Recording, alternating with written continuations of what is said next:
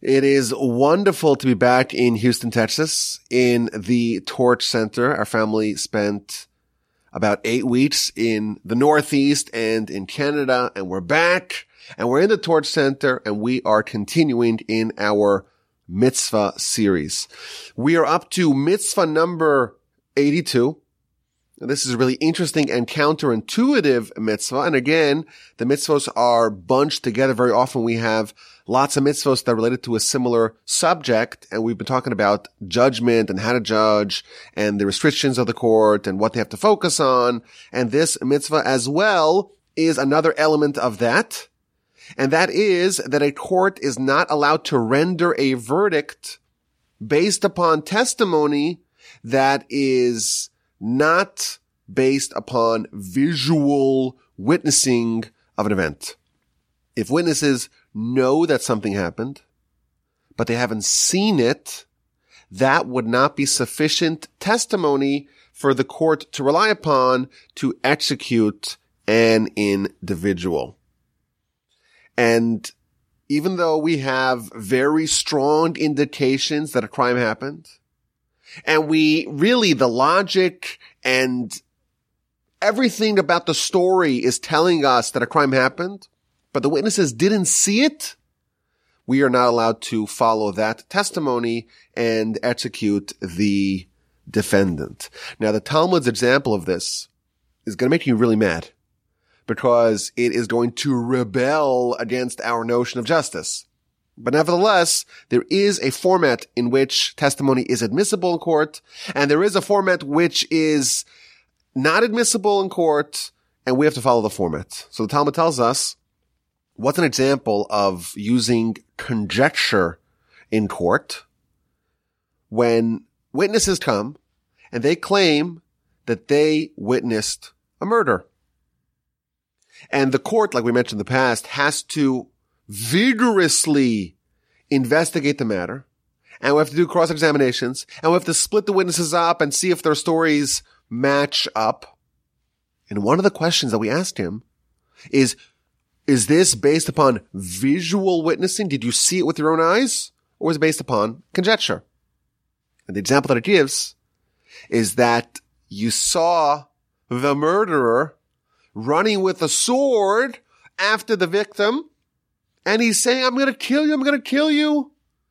And they enter a cave and you're chasing them, trying to stop it, trying to see what's happening. You're trying to warn them like witnesses must do. And they're in the cave and suddenly the murderer walks out with a bloody sword. And you walk inside the cave and you see the victim who was being chased, slashed up and dying. And the cave is completely sealed. There's no one else there. So we know exactly what happened. We know who the murderer is. We know what the murder weapon is. We know who the victim is, but we didn't see it. We didn't see the crime. We know the crime. We didn't see the crime. That would not be admissible evidence, admissible testimony in court, and the court would not be allowed based upon this mitzvah to execute someone on that testimony. And Talmud gives a story about a great rabbi who witnessed a murder, and it was a murder of this sort. He chased someone else into an abandoned building, and the rabbi chased him, chased after him, and he saw the bloody knife, and he saw the person dying. And the rabbi tells him, he says, Hey, there's only one murderer here. It's either me or it's, or it's you. And it's not me. It must be you, but I'm only one witness and you cannot kill someone based upon two witnesses. But the Almighty knows exactly what happened. He is reliable to mete out justice. And in the middle of their conversation, in the ruins of the destroyed building, a snake slithered up and bit the murderer and killed him on the spot. And this is, I think, almost like the second part of this idea.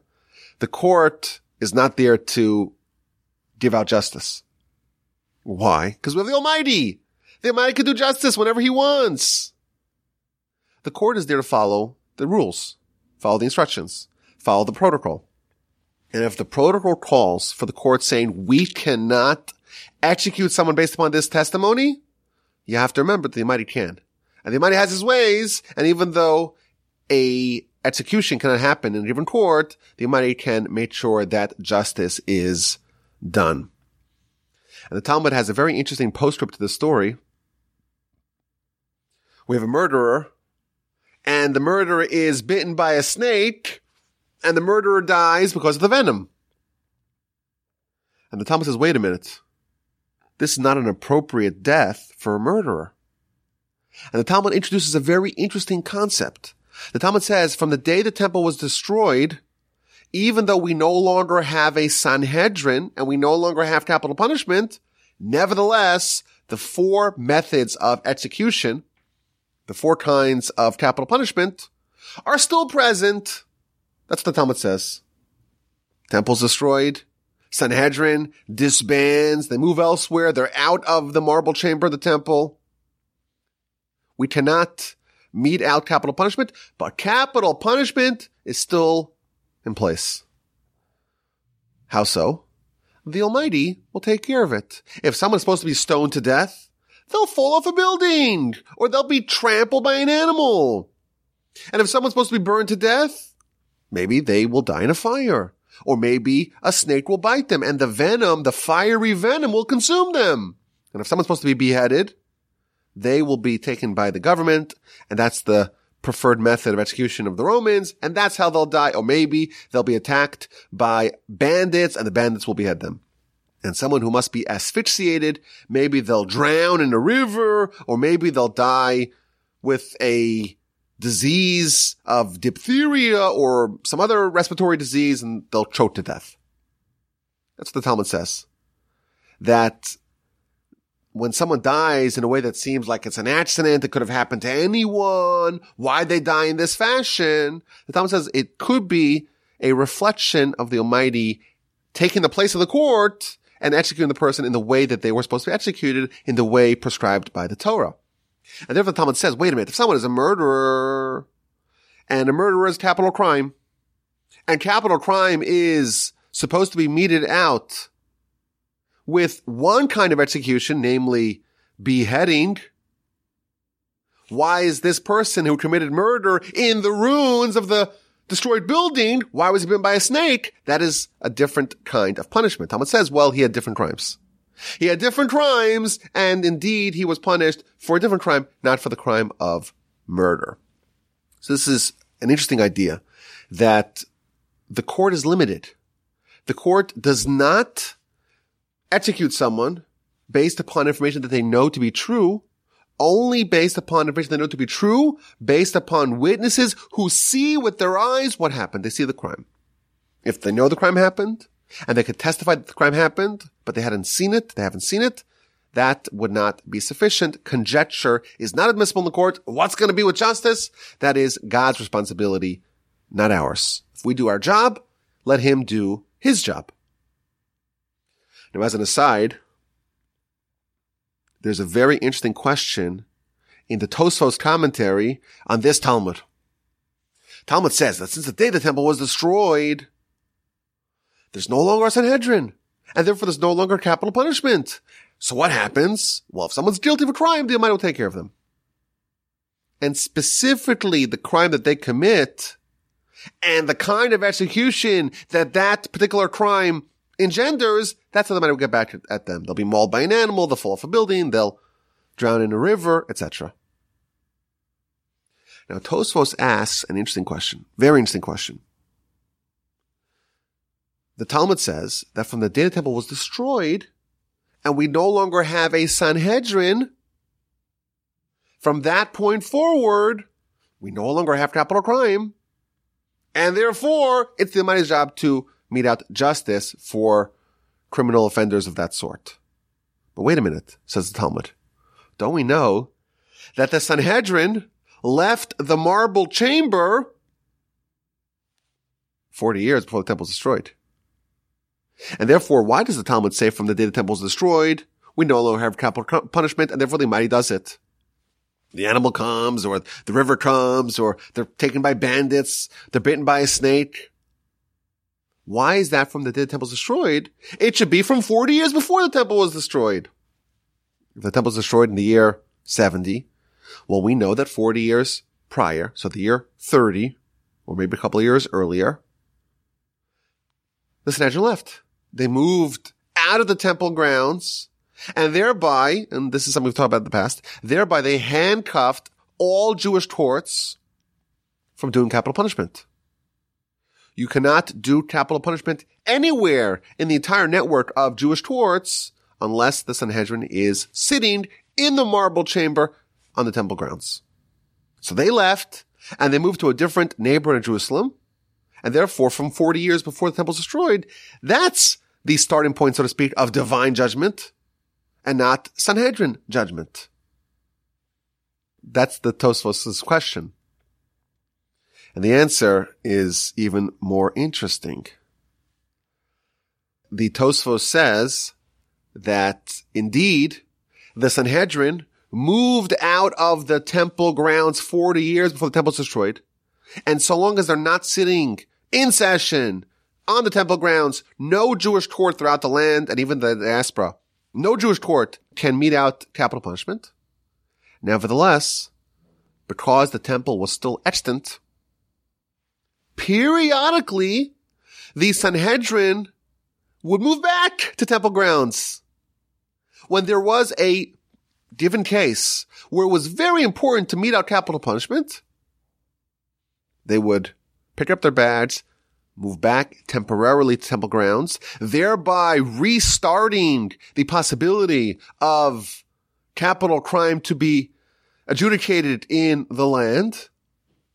They would adjudicate the capital crime and then they would leave, go back out of the temple grounds, go back to a place called Chanut and thereby suspending capital punishment. And then the Tosfos has a very interesting few words. Ki hahi uvda ukiyotzibo, like that particular incident and similar incidents. So Tosfos says, really, really interesting, that there was this famous incident in which during the last 40 years of the temple's existence, the Sanhedrin moved back to temple grounds to do capital punishment. And it's a great mystery. What incident is Tosfos talking about? What was this important incident when it was important to go back to temple grounds to restore capital punishment? What is it? It is a great mystery. Anyhow, the bottom line of this Talmud is that a Jewish court cannot execute someone in court only via visual witnessing. If you know what happened, and it's indisputable, incontrovertible, you know what happened. You didn't see it? That is not sufficient. That is something we leave to God. Now, the Sefer Chinuch, the book that we are using to guide us through the mitzvos, he gives a reason for this. And it's a really interesting reason. Because, of course, this whole idea violates our sense of justice. Why are you being such a stickler? We know what happened. Everyone knows what happened. He was chasing with the knife that went into the cave. There's no one else in the cave and we know who killed who. We know that. Why must we see it? So the Sefer Chinuch says something really interesting. He says conjecture is dangerous. Once you change the gold standard of two witnesses with their own eyes warning the person not to do the crime. The person saying, yes, I know what's going to happen. I'm doing it nonetheless. And then they witness the alleged criminal doing the actual crime. Once you move away from that standard and then you open up to discretion of the court, who knows how far that will go. In this case, this case is a slam dunk. We know who killed who in the cave. But the second we say, well, you don't have to see it. As long as you know, well, what does that mean? That's kind of nebulous. That leaves it up for interpretation. And once you rely on the discretion of the witnesses, of the sages, there's going to come a point in time when someone who was innocent is going to be executed. And again, the principle of capital crime in Judaism is that it's not our job to do it. It's God's job to do justice. And we are limited to doing only a very specific amount of oversight and justice, so to speak, in the event that it is totally indisputable and the money wants us to partner with him on the sacred task of doing justice. But in the event that there's any possibility that anything could come out of a situation wherein someone who is innocent is going to be executed, that's too dangerous and therefore that door was slammed shut. The only testimony that's admissible is when the witnesses see it themselves. Now the Sefer Chinuch, as he always does, he likes to give us some other aspects of these laws. So for example, he tells us something really interesting. You cannot combine sins. Suppose you have the following instance. Two witnesses claim that the person committed a crime. A crime that's so severe that this warrants capital punishment but they don't agree what the crime was. One of them says he violated Shabbos. One of them says he did idolatry. Both of them are punishable by death, but they're not the same crime. So the halacha is that we cannot combine that testimony because they're different sins. That is not admissible in court. Well, what about if you have two witnesses, they agree to the same crime? Both of them say this person did idolatry. But one of them said he worshiped the moon, the moon god. And one of them said he worshiped the sun god. That testimony as well is not admissible. We cannot execute someone based upon that testimony. Now, some more interesting laws here. What if the witnesses are not together? Suppose you have a window that accommodates only one person. So there's one witness who looks at the window and says, Oh my, there's a crime happening. So he sees the crime and then quickly they switch places and the other one sees the crime, but they don't see it together. Because those two witnesses were not together at the time of the crime, that too is like a disjointed testimony and that is not submittable. That is not admissible in court. Then what about the following case? You do have two witnesses. And both of them witness the entire crime from beginning to end. But the witnesses don't see each other. So again, suppose you have like a courtyard and there's windows from all sides and there's one witness from the southern part of the building and one of them from the northern part of the building and they both see the crime happening in the courtyard in between them. Two witnesses witness the identical event but they don't see each other. If they don't see each other, that too would not be a testimony that's admissible in court. Now here is where it gets interesting.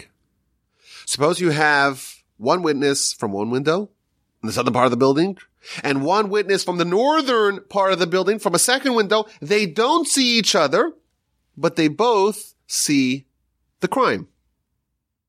But there's a third person involved. There's someone down there who was warning the alleged criminal, don't do this crime. And this person who's warning the criminal not to this crime, he sees both the person in the northern side of the building and the person in the southern side of the building.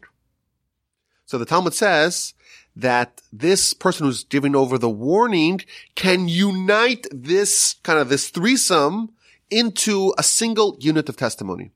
So you have kind of one witness, one witness at the bottom, one witness on top, and one witness on the other side, and they are all united into one unit of testimony. Now, what about monetary cases? So the Sefer Chinuch, he frames this mitzvah that we only follow the witnesses when they see something. He frames it only in a case of capital crime. What about in all the other cases of civil law or monetary law? What then? So the Talmud tells us that there's a dispute. One opinion says that with respect to monetary law, even conjecture is admissible in court, while the others say no. Ultimately, the law is that monetary cases also, we cannot rely on conjecture. We have to have witnesses or documentation, etc. We have to have the kind of evidence that is submittable in court. Now, I think this whole subject is a little frustrating. You know, to us, if there is evidence and there is witnesses and we know what happened. It's a little bit frustrating that we cannot, as a court, mete out justice. But again, the overarching lesson is that in all these matters, we have to follow protocol. The Almighty has his ways of avenging the innocent, of avenging the victim, of punishing the criminal, and we don't need to worry about that we are not the only line of defense. Our job is to do what we must do, and we can only mete out justice if it checks all the boxes for what is admissible in court. But I want to add one more point. This will make you happy, I think. I think. Not, uh, it's possible it won't make you happy. It's possible it'll cause even bigger problems. Hasidus tell us that there was another layer of justice in the land. And that is that a king has extra Torah and extra judicial powers. So there's almost like two systems of justice. You have the Sanhedrin and the network of, of courts, of Beis Dins, if you will, throughout the land and throughout the diaspora that they are following the law of the Torah. And then you have a system of justice that is almost unbound by the rules of the Torah. So the Rambam tells us like this. Suppose there is a murderer who, for whatever reason, based upon a technicality, the court cannot execute such a person. So within the bounds of the laws of Torah, this person is off scot-free. What can we do? We know they're guilty but for whatever reason, the witnesses got a snag or something happened that we cannot execute this person. If a Jewish king tells us the Rambam, if a Jewish king, so David, Solomon, etc., if they want to execute this criminal, this murderer, not with the laws of the Torah, but with the laws of the kingdom, and with the laws of ensuring a just society, the king has permission to do it. Moreover, the court also has the ability, says the Rambam, to execute someone who is not guilty by Torah law because of the protocol and the technicalities. The court, if they find a need that is so pressing, what's called a horas shah, it's a ruling that is temporary, it's limited to this time and space in history, they too can execute someone as they see fit. So I'll give you an example. We know the story of King Solomon wanting to split the baby. So when we read that story, it sounds like it's a joke. It sounds like hyperbole almost.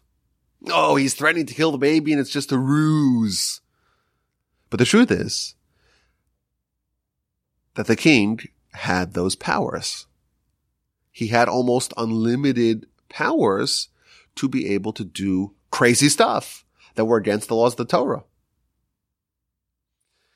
And I'd imagine that in a case like ours, if there is conjecture and there is sufficient evidence in the eyes of the king or in the eyes of the court and they want to act in a way that's outside the bounds of strict Torah law, they would be able to try someone based upon that as well. In the kind of other system that exists as well, the system of the laws of the king and the kind of the unique like uh, like we have uh, you know the suspension of habeas corpus that happens in wartime. And in wartime, there's all these extra powers given to even today. We have that in uh, in democracies.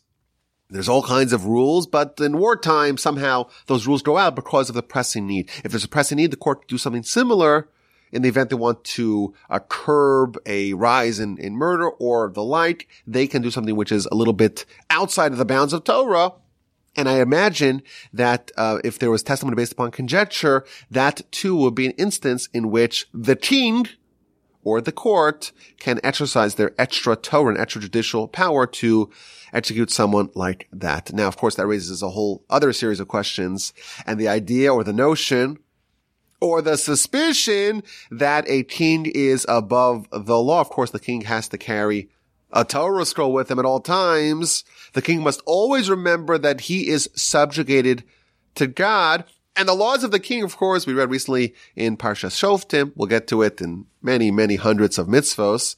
But the king must be bound by the laws of the Torah and must subjugate himself to God. But nevertheless, there is this carve out, which I think would resolve some of our discomfort, if you will, with these kinds of mitzvahs. There's a carve out that justice can be done in another system. As always, my email address is rabbiwolbe at gmail.com. R-A-B-B-I. And last name is Wolbe. W-O-L B as in boy, E as in echo at gmail.com. I look forward to questions and your comments and your feedback.